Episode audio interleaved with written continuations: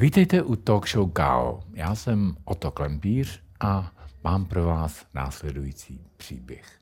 Před mnoha a mnoha lety v jedné nadnárodní reklamní agentuře za mnou přišla moje šéfová a zeptala se mě, jestli bych nemohl dostat k nám do agentury toho chlapíka, který zběsile lítá po ulice, krade policajtům čepice a pak s nimi mizí. Že by to bylo fantastický překvápko pro naše klienty, kteří by to ocenili a on by jistě dobil virální svět všude na světě. Já jsem toho chlapíka tehdy neznal, jo, ale Eh, z charakteru té jeho akce jsem si uvědomil, že je to zřejmě člověk, který ho žádný reklamní svět nikdy na svou stranu nedostane a on se na žádný virální kampaně pro eh, komerční nadnárodní značky nachytat nenechá. Víte, těch akcí od té doby byl bezpočet. No, byly to výstavy obrazů, instalace, bitcoinové seance, dokonce věznění. Byly to akce jako Spartesu, jedna lepší než druhá. A teď je tu se mnou on, nepřítel států, evangelista bitcoinový a muž, který neustále hledá nová a nová dna nového undergroundu. Roman Týc. Ahoj, Roman. Ahoj, to.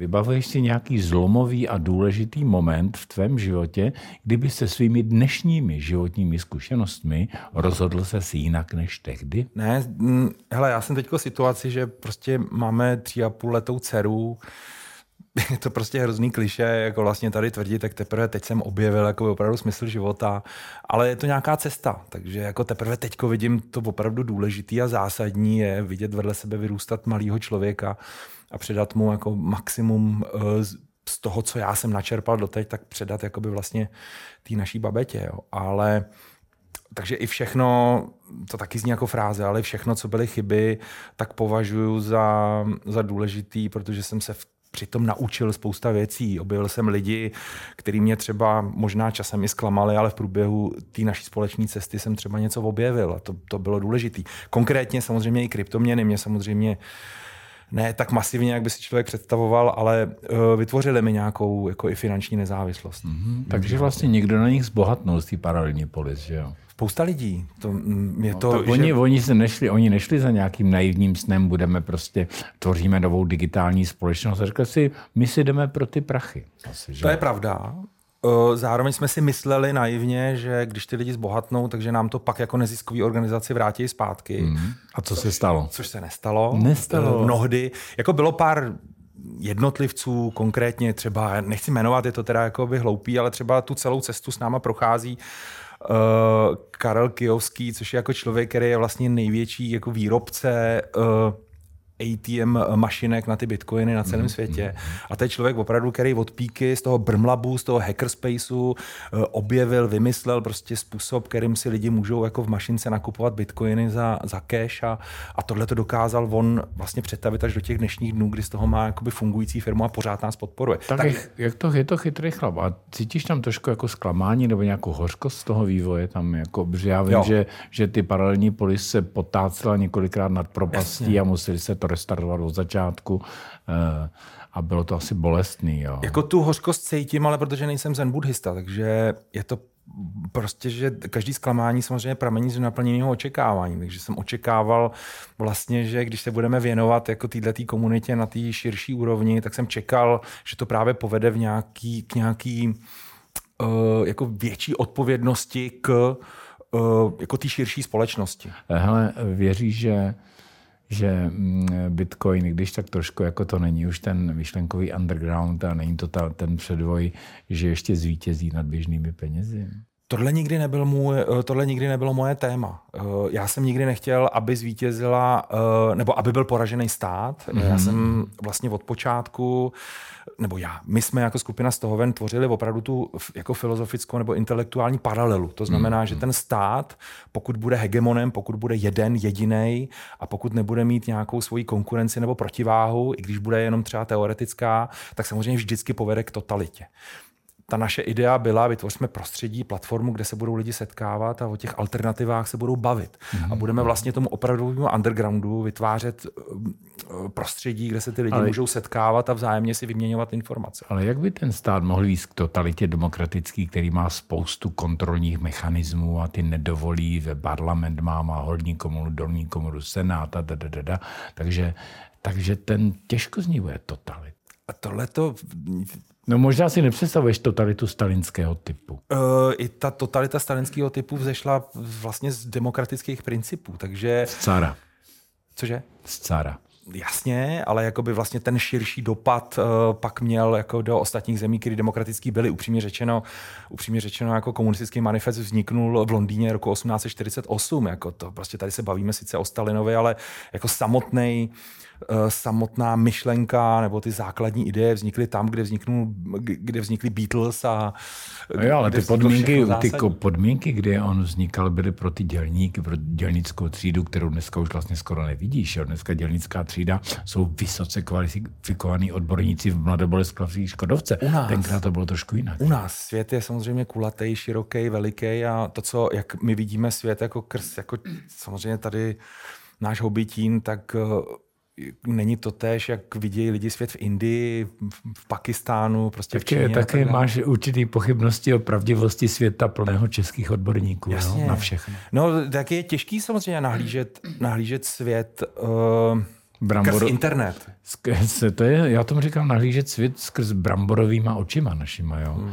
Ale co si teda v tom případě, co si myslíš, když vidíš v médiích eh, naše současné politiky? Jestli je někde zaznamenáváš, vidíš ten ty muže v těch kravatách, ty ženy mluví, vlastně v podstatě někdo říká, že mlátí stále jednu a tu též prázdnou slámu. Ale je to, je to těžký, ale uh, je, je asi důležitý přistoupit a připustit na to, že to jsou oportunisti, že to jsou vlastně prospěcháři, kteří jako jdou někam, kde je příležitost. Mm, tečka.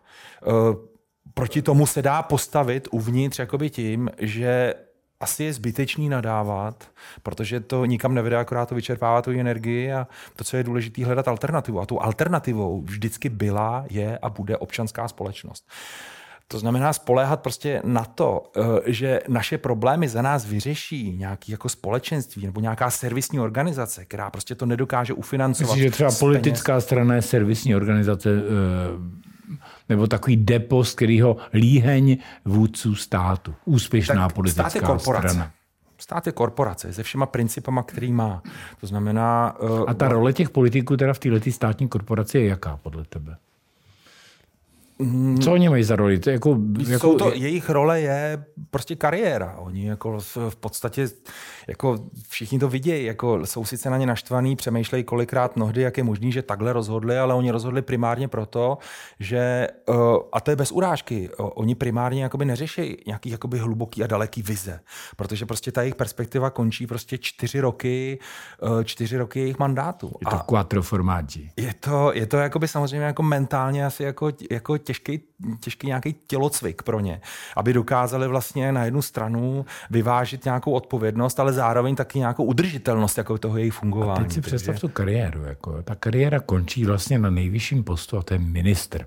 A ti naši ministři, těm je zůsta 45, 50 let, oni skončí v 52 a kam půjdou dál, protože minister je vlastně jako takový konečná. Že nad tím výš už není nic. Jasně. A já vlastně Co s nimi tomu, pak jedou do biznesu třeba? A já se vlastně, a já se vlastně k tomuhle tomu nechci nechat jakoby vlastně vtáhnout, mm-hmm. protože uh, k politice se tady vyjadřuje každý asi jako k hokeji, k fotbalu. A to, co jsem objevil tady v paralelní polis, tak je vlastně jako tohle to říct, dobře, to tady je, ale pojďme vedle toho vytvářet uh, aspoň na té teoretické úrovni debatu o tom, jak by měla fungovat zodpovědná společnost. A to znamená ne stát. Stát je nějaký jak jsem říkal, nějaká korporace, která má vytvářet servis té společnosti. Jako zároveň vedle toho já samozřejmě řeším jakoby tak důležité otázky, jako co je jako vztah ke státu a vztah k vlasti, co je vlastenectví, co je nacionalismus, protože vlastně se pohybuju v nějakém, nějakém prostředí anarchistů, to znamená lidí, kteří věřejí, že je možný spravovat společnost uh, bez uh, použití násilí, to znamená bez Aha. donucovacích prostředků, společnost, která bude fungovat, která bude fungovat na dobrovolné bázi. Zároveň musím říct, že jsem zároveň... Není to trochu naivní? Je to naivní, ano, je to naivní, je to vize, já jsem umělec, já jsem výtvarník a chtěl bych být pořád součástí avantgardy. Čím jsem starší, tím je to těžší, tím je těžší udržet si jakoby vlastně tu praktickou naivitu. Protože jakmile prostě ztratí ve společnosti tady vlastně tady ta skupina umělců, což se děje, jako vlastně hrozně, hrozně je to pro mě bolestivý, tak se děje vlastně to, že umělci ztrácejí tu naivitu čímž se zbavují té možnosti být avantgardou. A jedině avantgarda je tím, kdo posouvá potom i tu společnost. Tak se jmenuje avantgarda, že jo. Já, to mi evokuje otázku po všech těch trenkách na hradě a po kradení čepic a po těchto těch jako velkých rock'n'rollech. Nepřipadáš si vlastně eh, při ztrácení té naivity v současné době tak trošku jako nudnej? Ještě jednou. Nepřipadáš si trošku nudný? Jo, na, já, že si připadám nudný. Ale to je přirozený vývoj. Já fakt mám poslední, jako dejme tomu, rok. Ono se toho hodně, nechci si Víš co, ale to, ona ta otázka... Já jsem vyhořelej, to je rozdíl. Vyhořelej, OK, vyhořelej to je možná jako eh, těžší princip té nudy, ale kam to až vlastně chceš táhnout? Nechci, nechci to přesně, to je dobrá otázka, ale to je ta otázka jako vždycky nějaký, nějakýho životní etapy vlastně chlapa, a to je jedno podle mě, v jakém uh, oboru se prostě pohybuje. Vždycky máš nějaký perspektivy. Ve 20 přemýšlíš prostě jako nad tím, jestli jak, jako jak moc nebo jak, má, uh, jak málo seš ještě dítě. Ve 30 nebo po 30 se srovnáváš jako vlastně s těma kristovými letama, nějak to chemicky v tobě je. Po 40 máš poslední jakoby čas ještě používat testosteron, který je ubejvá. No a když se blíží 50, tak s proměnutím už začneš bilancovat. Tak to je a mám to takhle i já. Zajímavý je, že vlastně... Jediný, kdo tak nemá, jsou Rolling Stones. Má. Myslíš?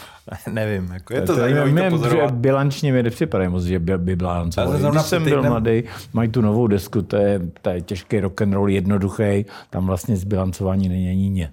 Jo, jo. Ale on to svádí, já mám taky kapelu, že, která jo. taky se chce zamýšlet nad tím, jak už, co bychom předali těm lidem, ale mně to přijde, že, ty, že to boomerství je zoufalý v tom, že vlastně nechce, nechce prohrát s těma mladýma.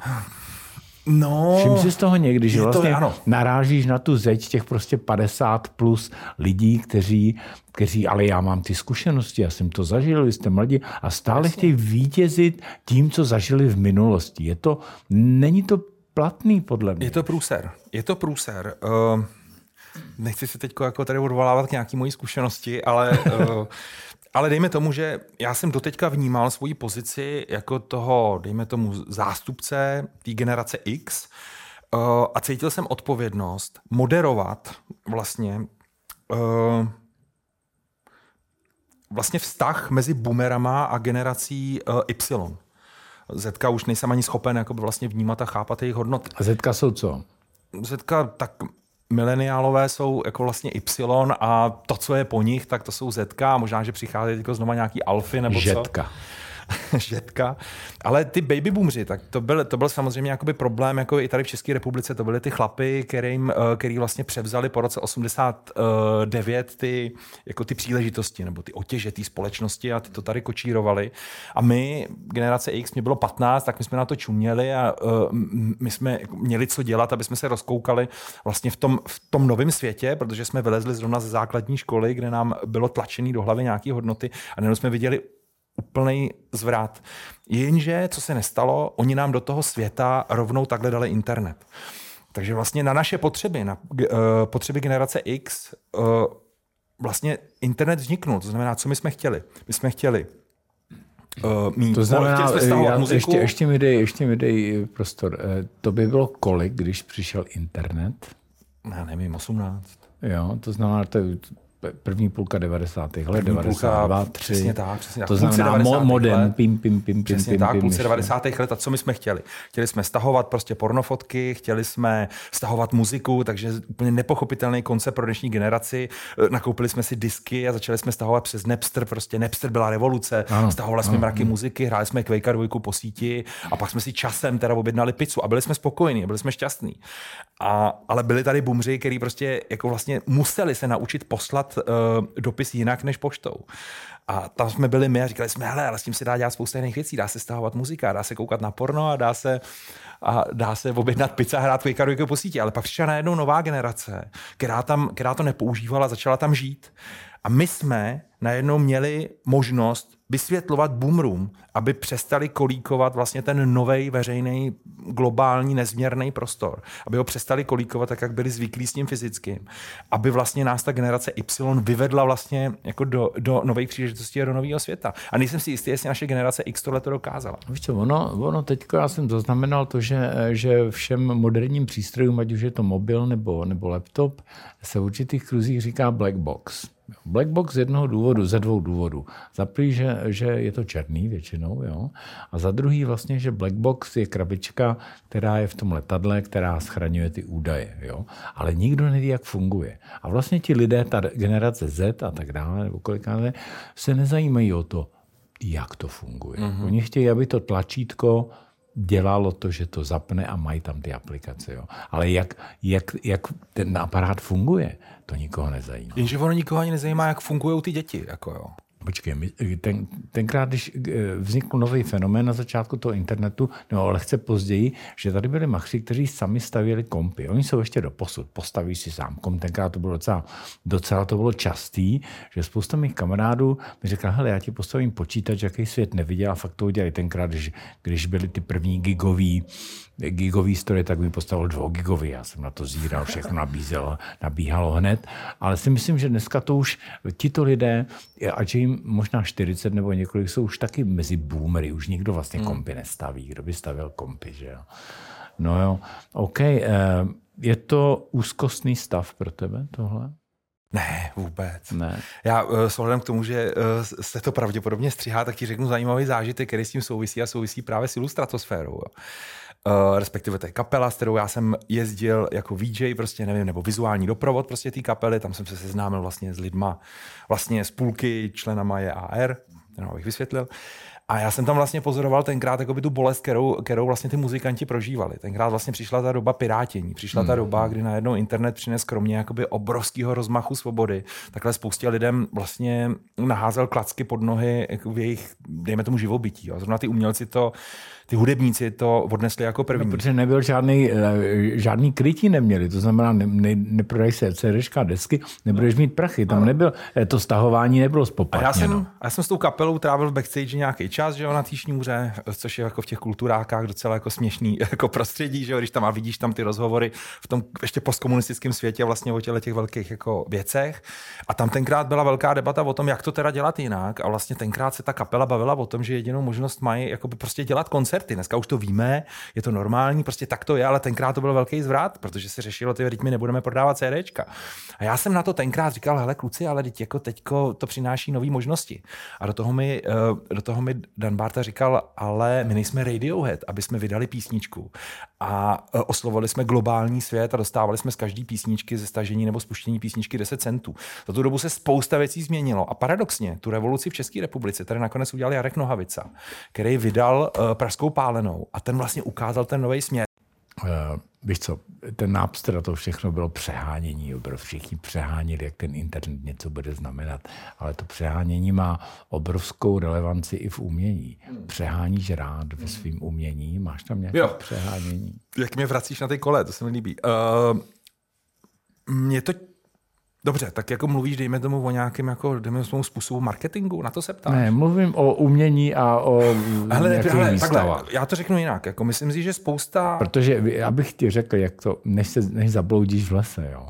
Ne, pro mě, ty si, nevím, jestli ti někdo řekl, pro mě jsi výsostný symbolista.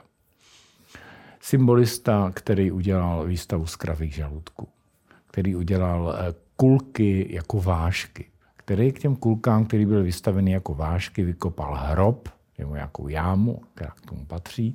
Člověk, který e, udělal výstavu spálených syrek. Jo. A ten symbolismus vlastně kradení čepic, všechno, všechno to má v sobě semafory, to má obrovskou symbolickou hodnotu pro mě a já jsem si na to konto musel vzpomenout na, na staré řeky a římany. A jejich naprosto fenomenální symbol Eh, lidství, lidského života člověka, což byla hlemíždí ulita s tím hlemížděm vevnitř, jo, která symbolizuje to, že vlastně ten nejjemnější tvor, ta duše, okolo sebe postaví to nejtvrdší brnění, mm. nerozbitnou tu. Zároveň, když ta duše odejde z toho těla, ta skořápka se přestává hýbat. Jo. To je, eh, potom v renesančních hrobkách byly některé ty takové, ty, ty kostry byly do půlky zasypány hlemíždími ulitami prázdnými, jo, protože mi dokazovali to, že prostě to tělo končí, ale duše našla svobodu. A já jsem eh, tohle to měl principiálně v, u tvých výstav. Říkám, tak, to jsou pro mě symboly něčeho, co já chápu jenom částečně a potřebuju to, aby mi to ten člověk hlouběji vysvětlil. Vysvětli mi tu symboliku, která v tobě je. Uh, uh, samozřejmě člověk jako pak přemýšlí nad tím, co doteďka dělal a asi spousta té mý tvorby byla až příliš komplikovaná a složitá. Ty jsi nakonec mluvil o těch, o těch spálených sirkách a tam já jsem začal být nějakým způsobem vlastně spokojený ve smyslu, že se začínám blížit jako k nějakým vlastně té symbolice, ale na té úplně uh, minimalistické rovině. A já teď musím uh, taky z toho hudebního světa si pomoct. Já jsem nedávno viděl rozhovor s Rudy Linkou. A, a to se, o tom nechceš mluvit moc. Jestli... Nechci, chci. Rudy Linka řekl já, protože to nechci říct, že jsem to řekl já. Jo. Rudy Linka teď řekl u Lucie Výborný řekl, uh, že do 50 let hráli lidem to, co oni chtěli slyšet. A od 50 prostě on už cítí, že by měl hrát lidem to, co si myslí, že by lidi slyšet měli. A v tom výtvarném umění je to stejný. Ty, ty, ty prostě bojuješ o nějakou přízeň, o nějakou pozornost a stejně tak jako hudebník prostě potřebuješ mít nějaký feedback. Hudebníci to mají ve své podstatě sice těž, těžký, ale poměrně jednoduchý v tom, v tom feedbacku, že když ti zatleskají, cítíš to hned. Výtvarník přijde mu prostě na výstavu prostě 12 lidí mm, a mm, mm. ty nevíš, jestli je to jenom společenská událost, nebo jestli ten feedback, který si čekal, jako dostaneš zpátky. V tom je třeba i to aktivistické umění mnohem ryzejší, mnohem čistější a přímější. Ty, když nedostaneš ten feedback z té širší společnosti prostřednictvím médií, v našem případě ještě ideálně prostřednictvím soudního procesu. Tak když to nedostaneš, tak víš, že si tu hranici jako nedosáh. A vždycky je tam symbolika. V každém z těch projektů je vždycky symbolika. Dobře, ale jaká je v těch tvých? Co, co, co, je to symbolika čeho? Prostě ty jdeš, uděláš kravský žaludky, jako jo. Uděláš z nich v obličeji, uděláš z kulek vážky, uděláš sirky, který napereš na sněhobílý obrazy, uděláš prostě, uděláš si legraci z, z dopravních světel, jdeš na za to dovězení, jako jo. Co to znamená? Já ti na to nechci a ani neumím odpovědět, protože vlastně ta interpretace potom týmí práce nebo týmí tvorby je, není na mě, ta je, ta je samozřejmě na tom divákovi. Čím víc já toho diváka budu obtěžovat tím vysvětlováním týmí tvorby, tím víc mu beru ten zážitek z toho chápání. A vysvětli to mě. Uh, každá ta výstava měla prostě téma, takže tím jsem si pomáhal. Já si mm-hmm. tímhle tím teďko tady schazuju nebo, nebo nějak jakoby vlastně vysvětluju, jak přemýšlím. Já dostal, dostal jsem tenkrát od uh, konkrétní galerie jsem dostal termín, měl jsem, měl jsem téma, to téma jsem zpracoval a pak vlastně z toho feedbacku, který jsem dostal, který byl teda i prostřednictvím sběratelů, protože ty sběratelé vlastně jsou i nějakým jako faktorem, který ovlivňuje tvoji tvorbu, protože když oni ti nedají ten finanční feedback, tak nejsi schopen dál fungovat. Tohle to se těžko jakoby vysvětluje a, a ta hranice, kdy už člověk začíná tvořit pro to, aby vydělával peníze a stává se nevkusným, je taky jakoby poměrně křehká. Jasně. Jasně. Je to jako u hudby, hele, pro nás, Jasně. abych ti do toho skočil, pro hudebníky ty symboly a ta symbolika je text. Bez textu ta hudba vlastně neznamená nic. Proto někdo, třeba Kronos kvartet eh, pojmenuje symbolicky svoji nádhernou skladbu Draslík a jsou tam nějaký glizandy prostě a je to Draslík a ten Draslík, kdyby to byl živý, tak řekne, to nejsem já přece, ale je to symbolika nějaká, eh, ně, ně, nějaký vzrušení. Chtějí, chceme lidi v těch nudných životech trochu vzrušit a pobavit. No, ty jsi to řekl. No tak počkej. Co ti na to mám, jako já, je, symbolika je princip. Je to princip. To znamená, že jako pokud bych byl konkrétně abstraktní malíř, hmm. abych, abych, abych na to zareagoval, tak se budu těšit v tom, když potkám člověka, který v té v mý formě projevu se najde a můžeme se na této abstraktní rovině potkat. A vlastně ta moje poslední skrytá tajná výstava, kde si teda byl, která není byla, nebyla ani veřejná, nebyla ani na sociálních sítích, uh, což byla i moje reakce na, ten, na tu dnešní dobu, tak tam ta abstraktnost byla vlastně jako dost silným faktorem. Někdo mohl vidět jenom spálený sirky, někdo jiný mohl vidět uh, prostě v tom svůj život vyhořelej, jako což nějakým způsobem reagovalo i na nějaký moje životní, nějakou životní etapu. Ale stejně tak to byl vlastně, to byla vlastně přímo jako Eh, rekonstrukce nějakého principu vandalství před rokem 89. Bylo to vlastně předchůdce tagů, bylo to předchůdce grafity, bylo to předchůdce vlastně uh, jako floutkoství a, a, a gaunerství. A byly tam i tyhle ty roviny, pokud jsem narazil na někoho, kdo, koho oslovila jedna, jedno z těch témat, tak jsme si nádherně popovídali a v tom, je, tom jsou skvělý komentované prohlídky, které můžou být one to one, nebo se můžeš setkat třeba s pěti lidma a povídáš si, hádáš se, diskutuješ, anebo nakonec skončíš v pořadu tady u ty klempíře. Proč, eh, proč ta výstava byla tajná? Protože je to moje reakce vlastně na, na, na ty přefouklý uh, vlastně výstavy, které jsou už dneska primárně prezentované jako formou sociálních sítí. Hmm. A uh, tu kvalitu té výstavy už dneska vlastně neurčuje mm, odborná veřejnost, mm, mm. ale paradoxně určuje to uh, jako množství lajků na, na sociálních sítích, což samozřejmě jakoby tobě jako autorovi nedává vůbec žádný feedback. To znamená, já nechci, aby moje výstavy, aby těch, moje tvorba... Ale oni na těch sockách tě něco i píšou, to nejsou jenom lajky, ne? Oni tam přece mají komentáře. Jasně, ale, ale potom zjistíš, že z té výstavy, že tu výstavu, nebo že, že tu výstavu interpretuje někdo, kdo ji ani neviděl a vnímal ji jako vlastně jako, jako ty placatý obrázky prostě z mobilního telefonu. Za prvý je to nedůstojný a za druhý eh, to tebe jako autora absolutně nemůže uspokojovat. Je to asi jako přirovnat jako zase opět k hudbě k tomu, na jakém aparátu hraješ. Tak jako můžeš hrát prostě Víš co, ale on to průniku těch světů se stejně neubráníš. To byla tajná výstava, která mě fascinovala, byl to skvělé a stejně tam prostě po schodech slezl eh, Jakub Kohák, který dělal, který k tomu dělal jako nějaký jasně, reportáž. Jo. Jasně. A to, ale vlastně... to nebylo, tak já se pohybuju, dejme tomu dobře, pohybuju se v prostředí. A to nic proti Kohákovi, ne, náhodou. Jako, Kuba Kohák mimo jiné, my jsme bydleli spolu prostě v Činžáku. No, o dvě patra pode mnou, ale shodou okolností prostě ještě nějakou dobu měl teda, protože se známe, tak měl tendenci o mě točit dokument, než to úplně schořelo, protože jsme se tak... Jo, to se, to se nedokončilo, ten tvůj dokument. Prostě jo. my jsme se tak míjeli, jako nic proti Kubovi, ale Kuba Kohák prostě není dokumentární prostě režisér. Že? Zatím ještě stál nějaký producent, který to chtěl tlačit, ale prostě mm, Kuba Kohák mě chtěl režírovat a, a já jsem prostě chtěl akorát jako tvořit a, a byl jsem jako samozřejmě otevřený, ochotný udělat třeba něco jako paradokument, něco jako vlastně šíleného, bláznivého. Vlastně tou dobu, když jsme to začali točit, tak frčel uh, ten dokument od Banksy, tak si myslím, že Kuba Koháky tímhle tím směrem mířil. Ale hlavně za tu dobu, co, to, co se to točilo, to už je třeba fakt 15 let, jo, mm. tak za tu dobu se posunul někam jinam Kuba Kohák a někam jinam jsem se posunul i já. Takže to takhle vyšumělo. Takže, a já jsem rád, jako představa, že by o mě byl někde teď nějaký dokument. Uh... A by šel by na ČTR, tak každý by si řekl, pojď, pustím si zpětně to toho, toho pana Týce, co on to tam říká o tom svém životě. Dobře, eh, kdo, kdo dominuje v současné době českému výtvarnému umění? Uf. Kdo dominuje českému výtvarnému umění? Mm, jako je to, jedno, Jestli to je, to, je to strašně široká otázka, tak jako zase po, po... Kdo dominuje současnému uh, výtvarnému umění jako z avantgarda, z avantgardního pohledu na věc? Kdo uh, udává styl a tón? tak není, eh, takhle, avantgarda, avantgarda byla ta, která byla vždycky první a byla odsouzená k odstřelu. To mm. prostě nikdo takový tady není. Prostě česká scéna... Přebírá e, principy zvenku. Je to i jako v hudbě, je to v jakýkoliv kultuře tady avantgarda prostě není. Mě to obrovsky mrzí, je mi to líto.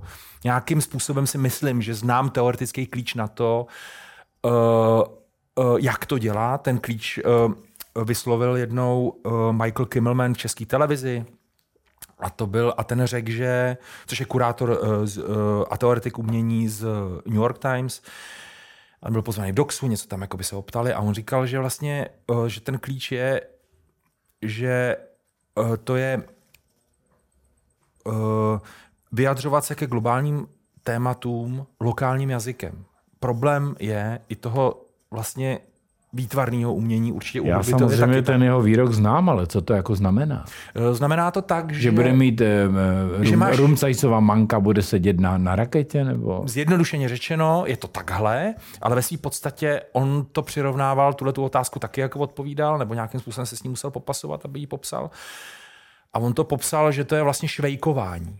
Je to vlastně, že ten náš jazyk, který je srozumitelný, a mě to uráželo. Hmm. Jenže on jako A co neznal... tím myslel švejkování? Eh, Jako- Švejkování je, je vlastně jakoby, že ten lokální jazyk je ironie. To je naše hrozná jako deviza, je to náš poklad. My umíme komunikovat ironicky a bez patosu. Hmm. Bohužel se tady děje přesně pravý opak, že, že výtvarní umělci díky vlastně pohledu krz to okýnko Google vidějí světové trendy a kopírujou je. To znamená, dobrovolně se zbavujou uh, té vlastně unikátnosti. Pak je samozřejmě ještě spousta důležitých faktorů, jak se třeba prosadit na té mezinárodní úrovni. Jedna z nich je opravdu to aktivně dělat. Hmm. Ale uh, to, co vlastně ten Michael Kimmelman uh, vlastně řekl, tak to tady nedělá nikdo. Pe- Nedělají to kvůli penězu, nebo to nedělají kvůli tomu, že na to nemají v hlavě, nebo nemají to technicky, nebo nemají tu odvahu to dělat. To- Řekl, no to je vlastně, teď jak jsi to říkal, tak najednou mi v hlavě začalo skákat, co všechno to je, ale spíš proč to tak není. Jako. A je to, je, je, to, je to v tom, že v té myslím si, že československý jako vlastně scéně umělecký, širší nedokážu teď nějak jako vlastně nahlížet, tak eh, tam nedošlo vlastně po roce 89 pořádně k žádným pořádným změnám. To znamená, že vlastně my tady jedeme pořád v nějakých stereotypech eh, na té akademické scéně, kdy, kdy vlastně tady funguje nějaký pořád jako vlastně status toho zasloužilého umělce, akorát dneska se to nedává diplom, ale dneska uh, zasloužilý umělec dostane profesuru prostě na, na prestižní vysoké škole a ten člověk vlastně v konečném důsledku, aniž by si to chtěl připustit, tak stejně nakonec těm svým studentům zase předává další frustraci, svoji frustraci. A je To, to právě ten boomerismus je v té předávání té frustrace je mistr, mistrnej naprosto. Jo? Protože vlastně každý tenhle ten člověk ti předá svou- svoji depku z dětství. Teď to na chvilku vyhřezlo, na chvilinku to vyhřezlo. To byla ta kauza uh, uh, s Jirkou Černickým. Vlastně Jirka Černický napsal jakoby veřejný, uh, veřejný dopis nebo otevřený dopis, kde vlastně vysvětloval, stručně řečeno, že už té nové generaci jako nerozumí a musí odejít. Já uh, Jirku Černického samozřejmě jako respektuju za jeho tvorbu a práci a zároveň to bylo to nejlepší, co mohl udělat. Prostě sebrat se a odejít vlastně z tohohle světa. Ty profesoři tady uh, nejsou ty profesoři, kteří jsou na těch školách, mají být pro ty studenty. Mnohdy to je přesně naopak.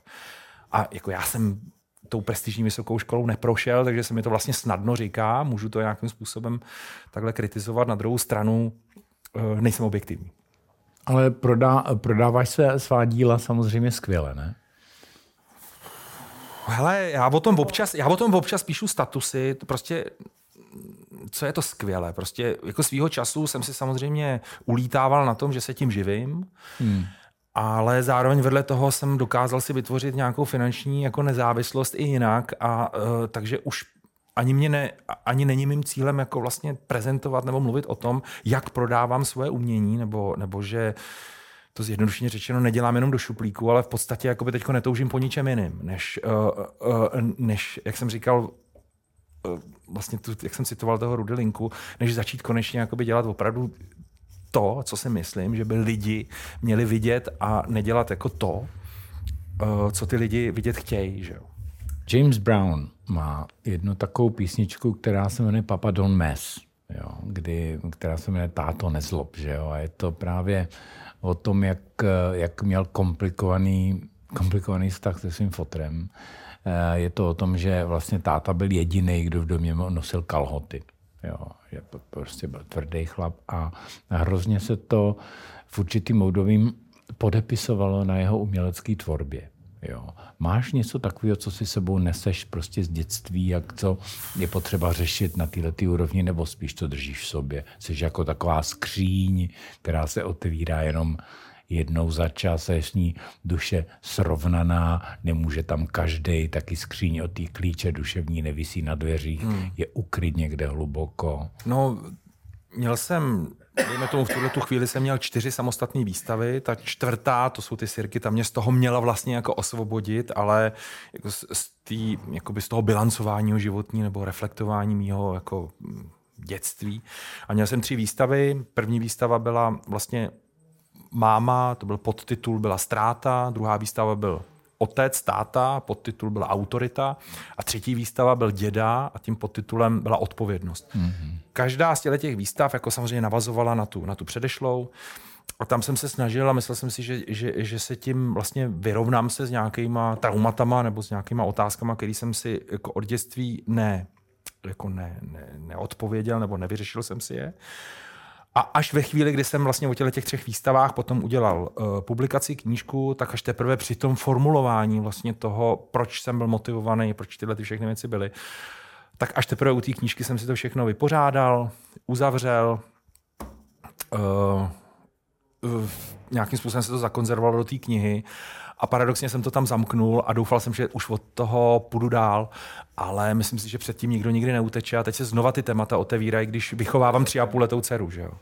Co to je za témata? Dominance otcova? Jasně, jasně, jo? jasně. Jo. Jako vlastně to přenášení jako vlastně té křivdy jako z jedy na, na otce, z otce na syna a jsou to nějaké jakoby vlastně mechanismy, které jsou vlastně ani v dnešní době jako absolutně nepřijatelný, jako mm, mm ať je to jakoby nějaký jakoby třeba fyzický násilí, nebo jako to znamená jakoby trestat dítě jakoby vlastně fyzicky, absolutně dneska nepřijatelná věc a tenkrát to byla norma. Zajímavý, ten můj to nedělal. No, ten, ten, ten můj to dělal, no. Dělal, jo. Uh-huh. No, dobrá. Takže škoda.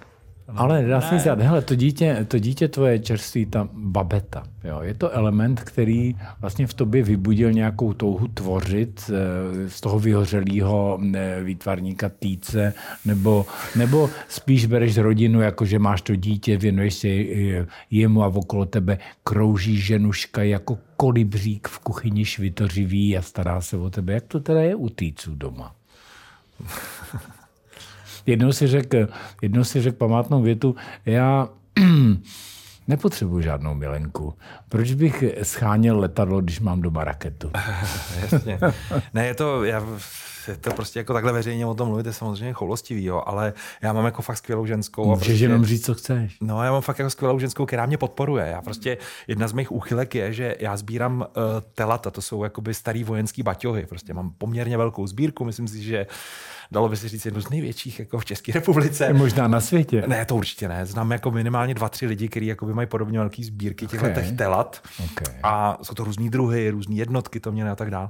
No a Veronika prostě jako tam jsem pochopil, jako co to je jako za úžasnou ženskou, že mi že vždycky viděla jako nad čím slintám a, a pak se mi to objevilo třeba pod stromečkem na Vánoce, jo, že to nebyly ponožky, ale já dostal od, od Veroniky tele prostě, který mi chybělo vlastně do nějaký série, jo, neuvěřitelný. Takže tam je vidět, jako že, že jako vlastně ona mě chápe a respektuje a já zároveň prostě cítím, že bych to měl nejenom jí, ale i teďko babetě vrátit. I, i vím, na co se s mě ptal, zároveň to neumím pořádně jako vlastně popsat, ale uh, uh, možná to jako vyzníváš jako... Um, Jestli Můžu... dítě, dítě nastartoval tou skomírající představu. Ne, ne, ne, je to jinak. Já prostě jsem pochopil, že všechno ostatní je zbytečný. Já jí nechci zkazit život. Já prostě třeba svojí kariérou nebo svýma ambicema nebo svojí touhou přesvědčit lidi, že, že to, co teďko já jako říkám, že to, že to je to nejdůležitější na světě. Zároveň vím, že spousta toho, co jsem říkal nebo dělal v minulosti, už zaniklo, prostě nedává smysl nebo v novém kontextu vlastně nové doby uh, to vyznívá i směšně. Tak výrazná osobnost, výrazná osobnost osobnost, že jí snadno může zkazit život. Jo. Já vím, no. Ona taky samozřejmě zdědila po mně nějaký jakože geny, takže je, je spůrná, ale mě to, mě to obrovsky baví. Jo. Takže uh, nutí mě přemýšlet jako nad tím, řeknu aktuálně, co teďko řeším vlastně moje, moje práce a moje tvorba, kterou teď mám, zároveň teď rekonstruu ateliér, tak ona zásadně jako ovlivňuje, protože já vlastně teď chci tvořit jenom pro ní, jako pro jediného diváka. To znamená, najednou, najednou moje tvorba začíná být infantilní.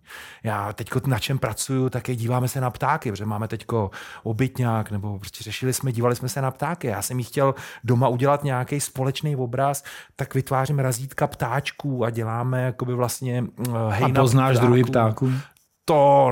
To by bylo asi, dobré ještě, kdybys to poznal, Ne, to, to ne, je ale- třeba vrabec. A najednou ona mě nutí přemýšlet jako nad tématem, teďko se obrovský díky tomu zabývám tématem superswarmu, jako, jako vlastně to je, to je takový ty obrovský obrazce, který tvoří ty obrovský hejna špačků prostě. A najednou jsem začal jako vlastně, a ona mě k tomu přivedla. Koukali jsme se na ty ptáčky, pak najednou jsem chtěl dělat kompozici z ptáků, najednou superswarm a najednou teďko řeším, jestli bychom nejeli v nějakém někam hledat, kde ty superswarms jsou a ukázat jí to, že vlastně existuje něco tak neuvěřitelného a není to 3D. Stejně tak jako ona není umělá inteligence, ale já vidím, jak vedle mě vzniká inteligence, která nasává veškeré podněty. Je, je to prostě, je to neuvěřitelný. No. Je to pravda. Ehm, ehm, ještě samozřejmě, já jsem si myslel, že se na to nezeptám, a já prostě musím. Jak eh, dalo ti něco, co z tobě zůstalo z toho věznění? Uh, já jsem rád, že jsi mě na to ptáš. Já totiž, hele, uh, teďko je to, myslím, že dva roky zpátky jsem byl pozvaný do české televize do, na, do pořadu Art Zona, prostě, že jo, samozřejmě úplně okrajový pořád.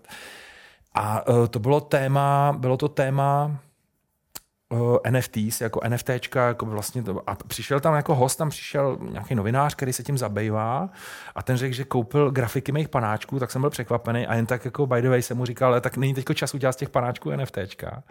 A říkal, jo, to by mě zajímalo. A najednou jsem se vlastně uvědomil, že jsem celý ten příběh z té basy vůbec nějakým způsobem nepředal. Ano. A ten hlavní důvod byl, proč jsem to nepředal, že v té base, ač to zní prostě uh, blbě, ale byli tam fakt super chlapy. Prostě je to debilní, ale byli tam prostě jako, nebo takhle super lidi, když to řeknu takhle. Jako, že samozřejmě, že to jsou magoři, šílenci, který prostě dělají úplný magorárny, který jako nikomu nedávají smysl. Samozřejmě od toho extrému, eh, z extrému do extrému jsou tam zavřený lidi, ty jako neplatiči, alimentů, alíci a mařenky, to je maření úředního výkonu, až fakt po lidi, kteří někoho prostě eh, zabili. Ale tak nějak se tam všechno vyrezetuje a ty lidi se tam spolu snaží koexistovat. A já jsem tam samozřejmě hltal, byl jsem přehlcený informacemi a dokonce, když jsem vylez ven, tak jsem trošku koktal, protože už toho bylo na mě strašně moc, spíš jako sociálně a společensky. Ale vlastně jsem těm chlap, a oni mi pomohli se tam sprchovat teplou vodou, prostě pomohli mi tam, protože to není normální, tam se smí sprchovat teplou vodou jenom dvakrát týdně. Jo. To je, To je teda opravdu nápravně výchovné zařízení. že je to prostě, Napraví tam já jsem se na jako... to ptal, co to je za středovek, oni říkali, to je trest.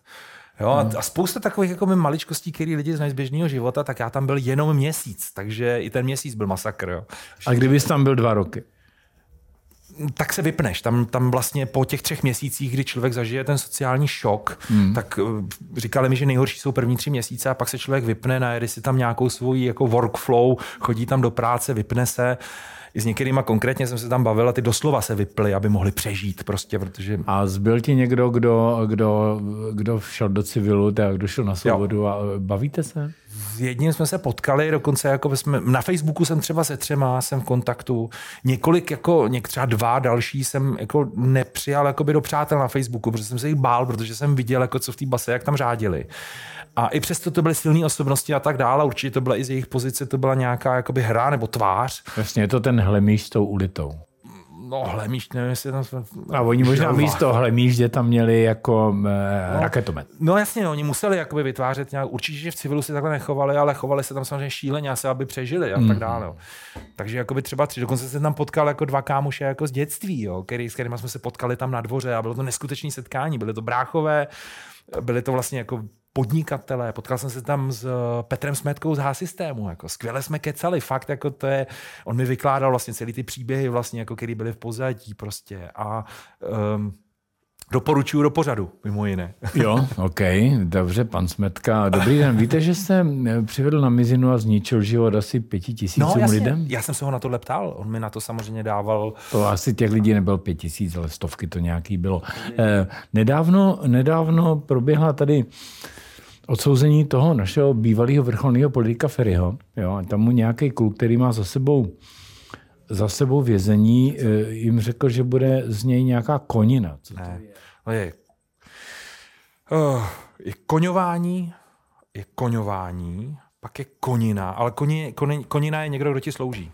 Konkrétně typický příklad. Konina je ten, když cvičíš, a cvičí se tam tak, že se rozebere postel, z si uděláš posilovací stroj, že, že vemeš čelo z postele, to ručníkama přivážeš mezi dvě ostatní postele, dáš si takhle lavičky za sebe, lehneš si na ně, zvedáš to a konina je ten, kdo na tom stojí a dělá ti závaží. Aha. Prostě je to materiál, Jasně. zjednodušeně řečeno. A konina Jako, prostě... Či z něj bude konina, to teda nebyla dobrá prognóza. Ale to z něj nebude. Prostě. Teď je to právník, jim tam může vepsat Přesně nějaký tak. dopisy. Ne, Tam, tam se bude... ještě jedna věc, která je důležitá, a to je, když jsi inteligentní, tak tam prostě přežiješ, protože jako se zorientuješ a začneš pro ostatní něco dělat. On jako právník samozřejmě může dělat veškeré právní služby, to znamená jako posílat žádosti o půlky, snížení trestu a všechny tyhle ty věci, protože to oni neumějí.